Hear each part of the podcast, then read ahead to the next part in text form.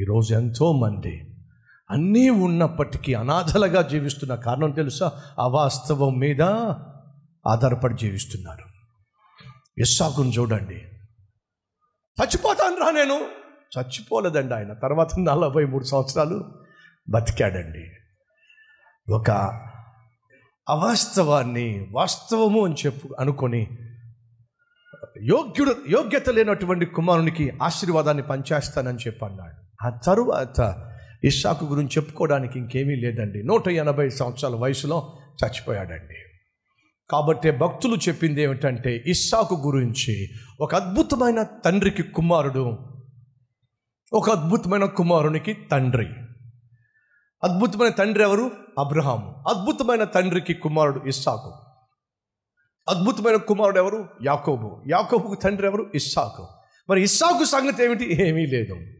ఎందుకని బాల్యంలో భయభక్తులు కలిగి జీవించాడు యవనంలో యథార్థంగా జీవించాడు పెళ్ళిలో పరిశుద్ధంగా జీవించాడు జీవించాడు సమస్యల్లో సామర్థ్యం కలిగి జీవించాడు కానీ పెళ్ళై పిల్లల్ని కన్న తర్వాత వాగ్దానానికి విరుద్ధంగా వాక్యానికి విరుద్ధంగా విశ్ వాస్తవానికి విరుద్ధంగా తాను జీవించాడు. కాబట్టి చరిత్రలో అతని ప్రారంభం బాగుంది కానీ ముగింపుకు వచ్చేసరికి ఇస్సాకు జీవితం అంతంత మాత్రంగా ఉంది. బైబిల్ సెలవిస్తుంది ఒకరి కార్య ఆరంభము కంటే కార్యాంతము మేలో. ఒకని జన్మదినము కంటే ఒకని మరణ దినము మేలో. పౌలు అంటున్నాడు నేను నా విశ్వాసాన్ని కాపాడుకున్నాను. మంచి పోరాటము పోరాడాను. నా పరుగును కడముట్టించాను. నా కొరకు జీవ కిరీటము ఎదురు చూస్తూ ఉందే. తిమోతే నేను వెళ్ళిపోతున్నాను. ఎంత ధైర్యం కావాలంటే ఆ మాట చెప్పాలంటే. నేను వెళ్తున్నాను.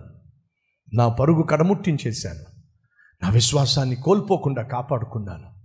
ఎలా పడితే అలా జీవించకుండా మంచి పోరాటం పోరాడాను. నా ఎదుట దేవుడు ఏ పరుగైతే పెట్టాడో ఆ పరుగును నేను కడముట్టించాను. ఐ ఫినిష్డ్ మై రేస్ ఈ మాట మనం చెప్పగలిగితే ఎంత బాగుంటుంది. ఆ రోజు వచ్చినప్పుడు. ఏ రోజు? ఈ లోకయాత్ర ముగించే రోజు వచ్చినప్పుడు దేవా నా విశ్వాసాన్ని చివరిదాకా కాపాడుకున్నా. మంచి పోరాటము పోరాడా. ఇదిగో నీ చేతిలో చేయి పెట్టి ఈ యాత్రను ముగిస్తున్నా అని చెప్పగలిగితే ఎంత బాగుంటుంది. అట్టి కృప కావాలి అని ఆశించేవారు ఉన్నట్లయితే నాతో పాటు కలిసి ప్రార్థన చేస్తారా? లెటస్ ప్రే ప్రార్థన చేద్దాం ప్రతి ఒక్కరూ ప్రార్థనలో ఏకీభవించండి. ఉన్నారా మన మధ్య? దేవుని వాక్యానికి విరుద్ధంగా జీవించే వాళ్ళు బయట ఒకలాగా లోపల మరొకలాగా జీవించేవారు ఉన్నట్లయితే వెంటనే పశ్చాత్తాపడండి. చాలు నీ నాటకం. చాలు నీ బూటకం. నీ జీవితంలో అది నరకాన్ని తీసుకురాక మునిపే పశ్చాత్తాపడు. బయటికి పరిశుద్ధంగా పవిత్రంగా కనిపిస్తూ పిలుపులు పిలుస్తూ లోపల నువ్వు చేసేవన్నీ పాపిష్టి పనులు. చాలో! వాగ్దానానికి విరుద్ధంగా జీవిస్తున్నావా? దేవుడు నీకు చెప్పినటువంటి జీవితానికి ప్రణాళికకు విరుద్ధంగా జీవిస్తున్నావా? జాగ్రత్త. ఈరోజైనా కళ్ళు తెరువు. ఆత్మీయ నేత్రాలు తెరువు. ప్రభు నన్ను క్షమించు.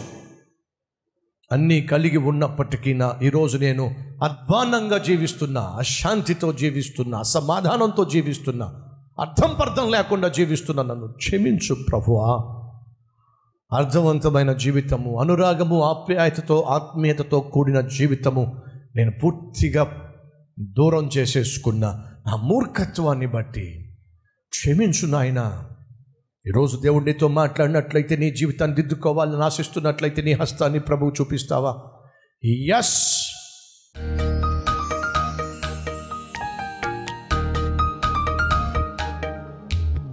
పరిశుద్ధుడైన తండ్రి బహుసూటిగా స్పష్టంగా మా అందరితో మాట్లాడావు. విత్తబడిన ఈ వాక్యాన్ని ఫలింపచేసి ప్రతి ఒక్కరి జీవితాన్ని అర్థవంతంగా మార్చండి.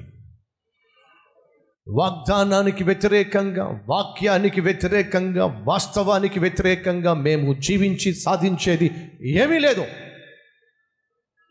సత్యమును గ్రహించి వాస్తవాన్ని అర్థం చేసుకొని వాక్యానుసారంగా జీవిస్తే వాగ్దానాలు స్వతంత్రించుకొని నిన్ను గణపరిచే సాక్షులుగా సాధనాలుగా మేము జీవించగలుగుతాం. లేదా అట్టడుగు స్థాయికి చేరిపోతాం.